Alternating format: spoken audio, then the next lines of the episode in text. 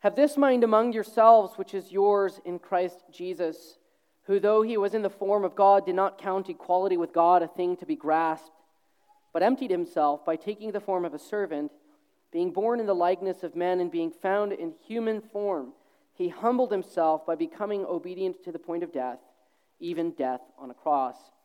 Therefore, God has highly exalted him and bestowed on him the name that is above every name so that at the name of Jesus every knee should bow in heaven and on earth and under the earth, and every tongue confess that Jesus Christ is Lord to the glory of God the Father.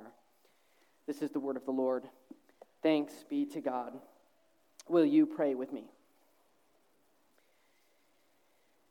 Our great God and Father, in you is light and no darkness at all. So we ask now that you might shine forth your light before us as we consider your glory, that in this dim age we might behold your glory, that you might light the way, that you might encourage us and give us wisdom and knowledge uh, to lay hold fast uh, to the light of men, Jesus Christ our Lord. For we ask in Jesus' name, amen. If you'll take out your bulletin as well, we'll be reading Article 19 of the Confession together.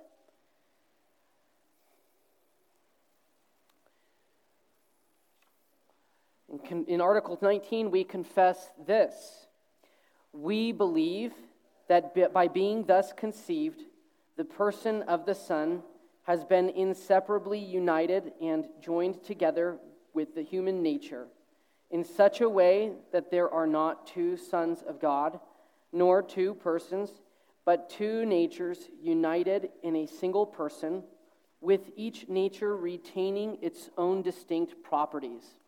Thus, his divine nature has always remained uncreated, without beginning of days or end of life, filling heaven and earth. His human nature has not lost its properties, but continues to have those of a creature.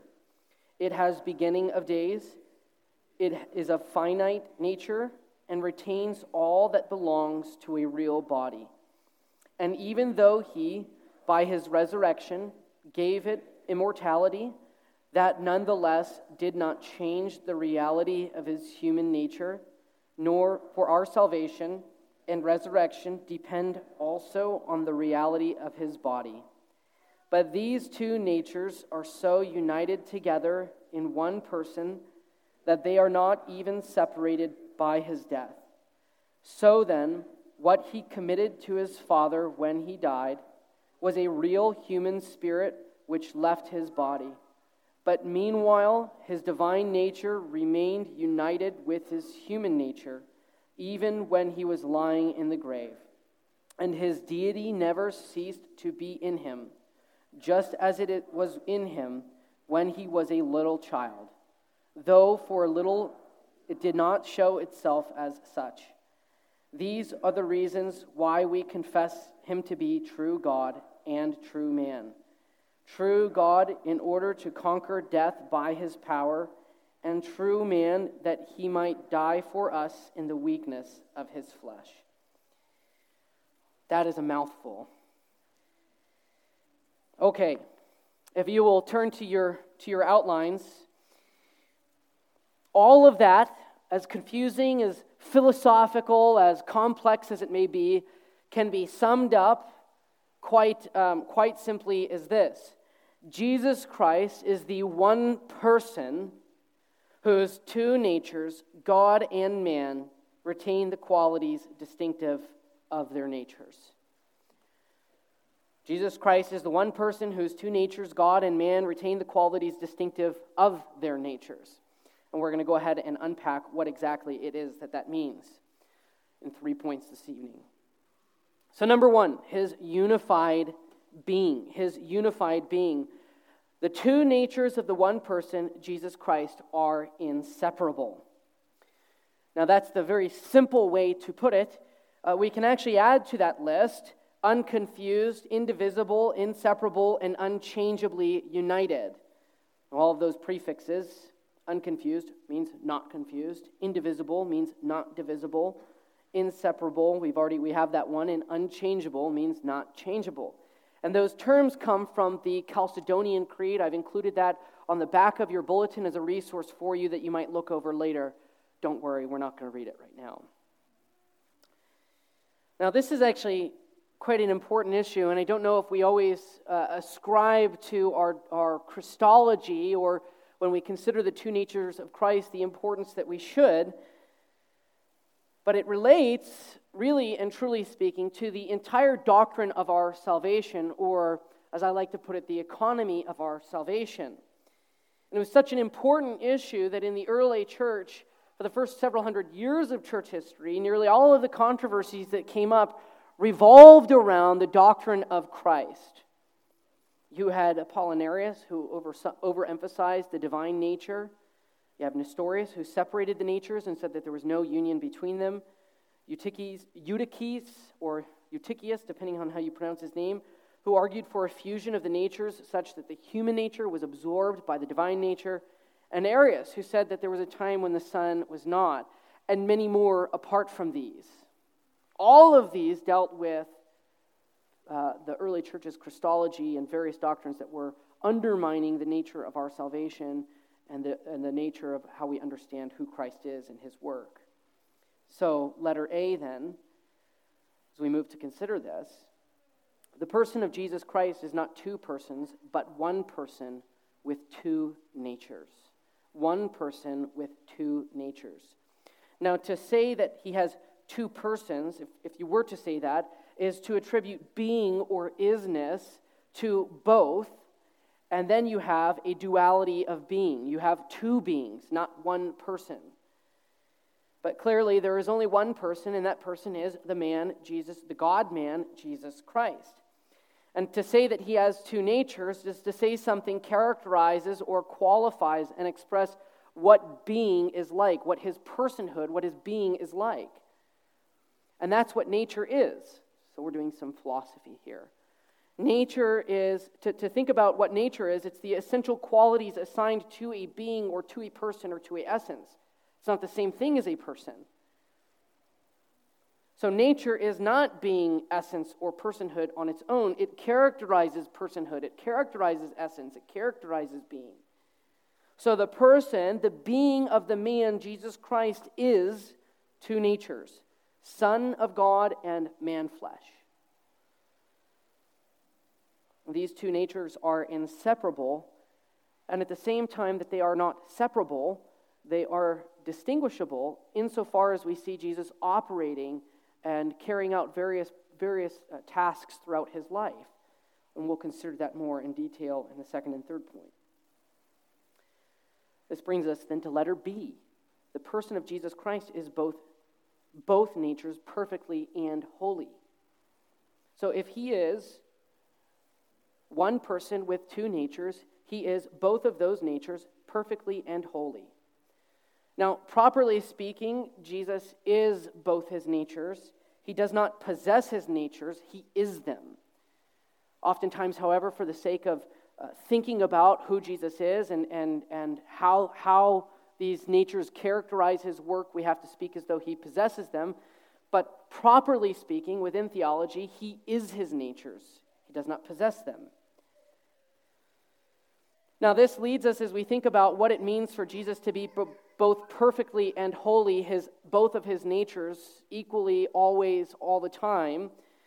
In speaking about this, one of the uh, theology has, has come up with a term to encompass and, and and explain this doctrine.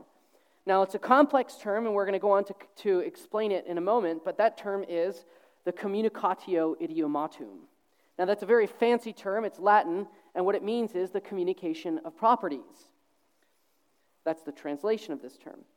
Now, what we mean when we're speaking about this communicatio idiomatum, or the communication of properties, is that the attributes of both natures are communicated to the one person, Jesus Christ, perfectly and wholly, without mixture, confusion, or change. So we can predicate or we can assert what is true of each nature, of Jesus' human nature and of his divine nature, to the one person, Jesus Christ. That's the communication of properties, to the one person, Jesus Christ. And yet, At the same time, we cannot predicate or we can't say something that's true of the divine nature uh, and, and, and assert that it's true of the human nature. So, do you see the difference there? We can say something that's true of both natures and ascribe it to the person, but we can't intermingle and intermix the attributes from na- uh, uh, nature across nature. So, you can't say that the human nature of Jesus in the incarnation became omniscient or omnipresent. It would be to, to, to do that would actually be to obliterate his humanity. But nothing about Jesus is not man, and nothing about him is not the second person of the Trinity, the Son of God. He is wholly both God and man. It's not a fusion, it's not a mixing together, if you will, like a chemistry. It's not 50 50. Jesus is 100% God and 100% man. He's not at one moment operating as the divine son and the next as a man. It's, not, it's also not God simply appearing almost like a hologram as a man. Nor is he shifting, as it were, like mind control from operating in the driver's seat as man and operating in the driver's seat as God. It's not a possession of the mind or of the will. He is both natures simultaneously inseparably, indivisibly, and without, uh, if you will, warring with one another. He is unified in all of his operations. So let her see. This means that even though he is both natures, he was moved with singularity of focus to accomplish the task that his Father had given to him. One of my favorite scenes in the New Testament, and I often go to it when speaking about the nature of Jesus and when thinking about his work is that scene in the Garden of Gethsemane in Matthew chapter 26. Then he said to them, My soul is very sorrowful, even to death. Remain here and watch with me. And going a little farther, he fell on his face and prayed, saying, My Father, if it be possible, let this cup pass from me. Nevertheless, not as I will, but as you will. And he came to the disciples, and he found them sleeping, and he said to Peter, So could you not watch with me one hour? Watch and pray that you may not enter into temptation. The spirit indeed is willing, but the flesh is weak. Again, for the second time, he went, and prayed he went away and prayed, My Father, if this cannot pass from me unless I drink it, your will be done. You know, here we witness the Son of God and the person, Jesus Christ, the God man, Jesus Christ, praying to the Father and yet freely, as a man, voluntarily uh, con- concluding to himself, Not as I will, but as you will. Your will be done. I will go and do it, he says. Even, and in this scene, you witness the anguish, the terror that he had knowing the fate that was to come, uh, the, the fate that he would face. And he did this, he was able to do this not because the divine will overpowered the human will, but because he is both. As son, as son of God, he went. As son of man, he went trembling. This really should lead us to marvel at the work of the God man, you know, to speak to speak about his struggles according to his humanity he truly struggled against flesh and blood and sin and death. And it's because he has a unified being that we can justly say God in the person of the Son, Jesus Christ, wept. That he experienced pain, that he experienced loneliness and sorrow and sadness and abandonment, and also that he obeyed perfectly and he suffered and he died, and he did it all fully of his own volition as that God man. Now, properly speaking, God is, the Son of God is, the second person of the Trinity is impeccable. That is, that is to say, he, it, it's not possible for him to sin. And properly speaking, the, the, the divine nature of the Son is impassible. That means he cannot suffer. But Jesus, being both natures, God and man, according to his humanity, the God man really did struggle with temptation and he really did suffer and he really did have to overcome it. And so this means that Not one person in the whole history of the world can express the complex longings of the human heart like the God man can. And the reason for that is because nobody else was righteous and perfect and holy altogether as he was. So the longing for vindication, that longing for deliverance, that longing for freedom from a, a sinful world, that longing for uh, his enemies to be for, for the, the, the evil of his enemies to be avenged. All of those things he struggled against as a truly righteous man who was offended, who was sinned against, and had longings for true righteousness in a world without sin and for deliverance. That's a marvelous thing, and it's only possible because the one man, Jesus Christ, is, has, has two natures, or is two natures, inseparably united in that one person. Now, this is obviously very complex, and there's more we want to say about this. So, number two, his changeless being. Both natures of the person of Jesus Christ retained the properties distinctive to them and did not change. Both natures of the person of Jesus Christ retained the properties distinctive to them and did not change. So, Jesus' human nature does not become deified nor does his divine nature become humanified. We see this very clearly, I think, in Philippians chapter 2, verses 7 to 8. He emptied himself by taking the form of a servant, being born in the likeness of men, and being found in human form, he humbled himself by becoming obedient to the point of death, even death on a cross. There's a certain level of earthiness. You can't get more real, more earthly, more dusty, if you will more material than what Philippians 2 7 through 8 says. He became, he, he really did take, the, take human form. He was born in the likeness of men. He was found in human form. And he was obedient to the point of death on a cross. Now, this also, of course, relates back to that fancy Latin term, the communication of the properties. Jesus, when we speak of Jesus' death, he Jesus, according to his humanity, didn't know everything that the divinity does. So we find in places like Luke chapter 252 that he grew in wisdom and in stature before and in favor with God and man. And yet, even while speaking this way, we cannot separate the two natures.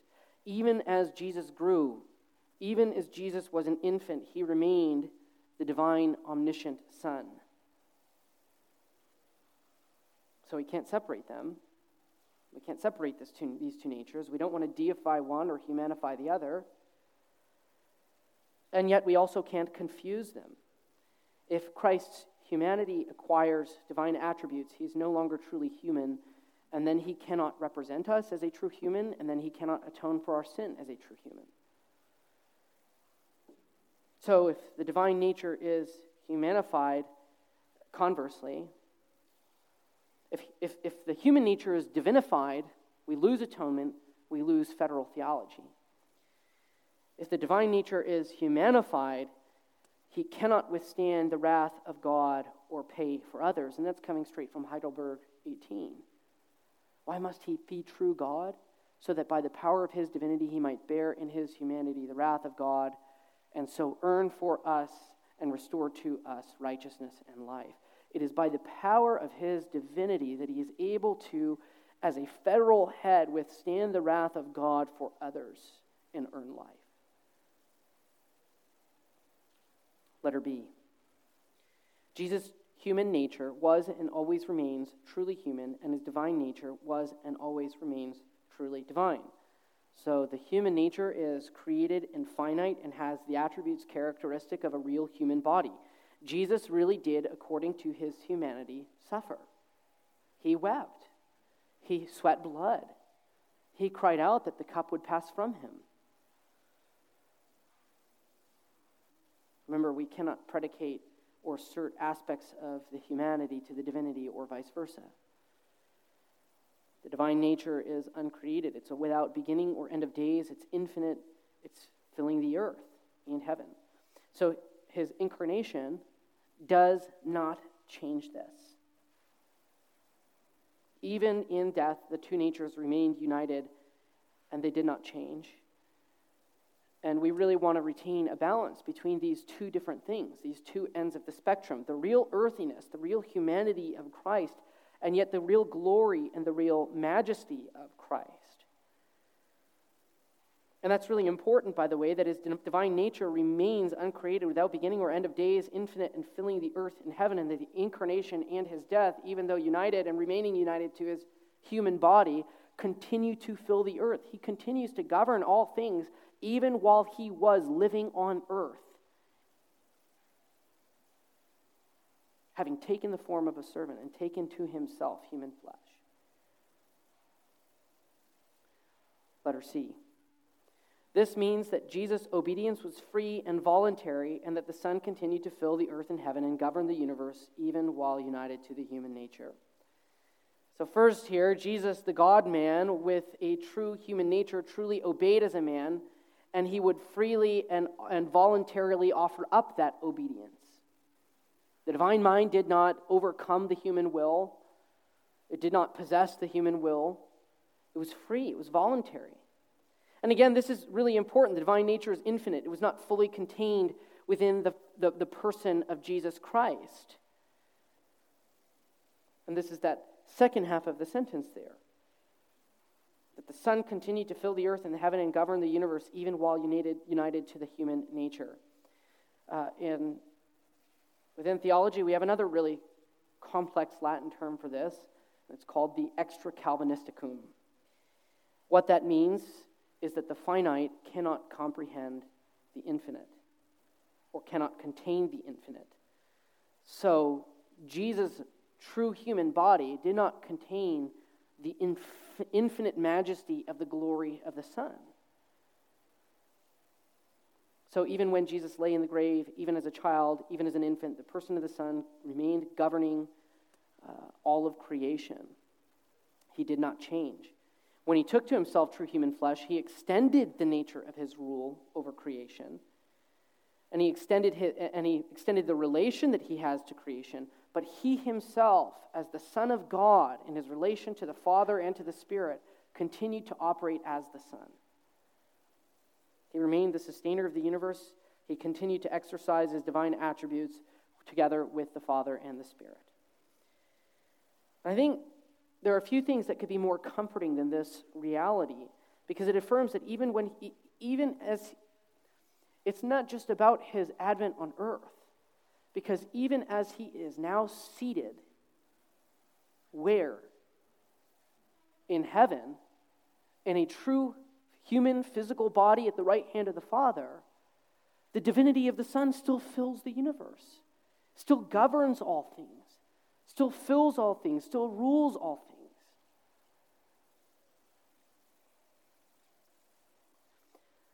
Now, this is also, as a perhaps an anecdote, this is also very important for our doctrine of the supper and one of the distinctives between Calvinism and Lutherans. If we attribute, if we intermingle the divine attributes and attribute omnipresence to the Son, now when we partake of the supper, what we're partaking of is the flesh and blood of Jesus in, with, and under. Instead, we argue that he is spiritually present, mystically present by the power of the Holy Spirit, because Jesus' body is where? At the right hand of the Father. Number three, what was accomplished by his being? Jesus Christ died for us to conquer sin and death. Perhaps all of this feels very complex at this point. Um, I think inherently Christology is very complex. It's dealing somewhat in metaphysics. Um, I've done my best throughout this to follow the basic outline of the Belgic, which stresses first the unity of his being in the first part, and then makes a distinguishment to ensure that he retains properties and functions appropriate to each nature.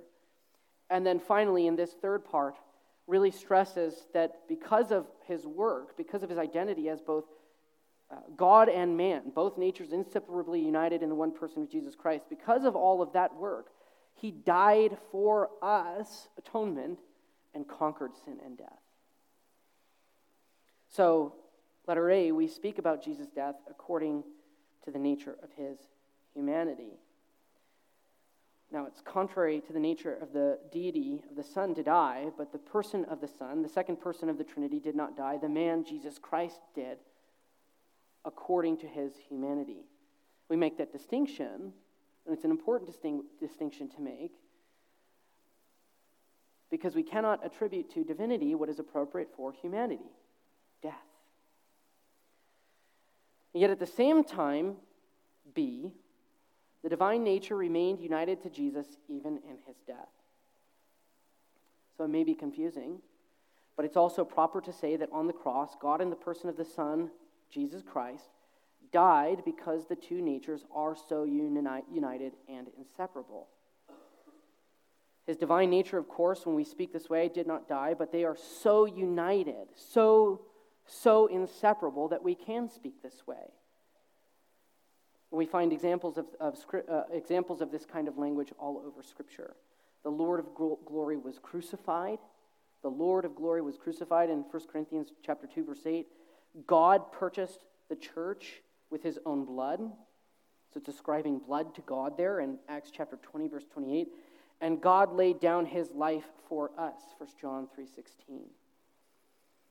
And so it's for this reason that the confession, confession says, because of this un- union, this inseparable union between the two natures, that the deity never ceased to be with him. C. Because the two natures are inseparable, sin was truly paid for and death was truly conquered. So I mentioned that this relates to our doctrine of our, our, our doctrine of salvation, our economy of salvation. The inseparable union of the divine uh, nature of the Son with human flesh has everything to do with how we believed we, we believe we are saved. And frankly, I, I, I don't know a better way to explain this very clearly than the way that the Heidelberg treats this. What kind of mediator should we look for then? One who is truly human and truly righteous, yet more powerful than all creatures. That is, he must be true God. We can have no other mediator. No other mediator can be a mediator other than one who is both God and man in one person. Why? Why must he be true God? I mentioned already so that by the power of his divinity he might bear in his humanity the wrath of God against us for sin, and so earn for us and restore to us righteousness and life. No other creature can, as a, as a federal head, drink the cup of God's wrath and earn for them life other than the divine being. And because he is divine, he can do that on that cross. He can bear the wrath of God in infinite measure there. And why must he be true man? Fully man. Because God's justice requires that human nature must pay for its own sin. The God man, Jesus Christ. You know, the creeds regarding Christology often say for us, He came down for us and for our salvation when discussing the incarnation. And it really is such a marvelous thing that the Lord of glory took on flesh and by the power of His divinity conquered sin and death. And that's really what Paul is laying before the Philippian church. He's, he's obviously he's trying to encourage them to a kind of humility that will characterize their life together, but to do that, he takes the most glorious figure that we can possibly think of and he lays his humility before the church as he came down from heaven and took on true human flesh, born in the likeness of, of, of men, found in human form. As the God man, as that truly righteous human man, he loved you and he moved with his entire being to pay for your sin and to conquer death that kind of love and that kind of humility, I think, is a kind of love and humility that we don't quite understand because we don't have access to it as truly righteous, upright, perfect people. But Christ, the God man, in his perfection, in his righteousness, knows a kind of love for you as a man that goes beyond our comprehension.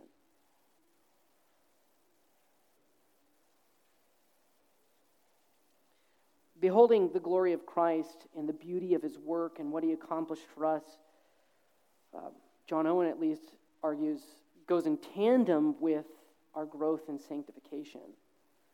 That the more we behold the beauty and the goodness of our Lord Jesus Christ, who came down from heaven to take on a true human flesh, and the complexity and the glory of, those, of his being, of that one person with two natures, that the more we come to comprehend the, the, the brightness of his light, the more we will be sanctified.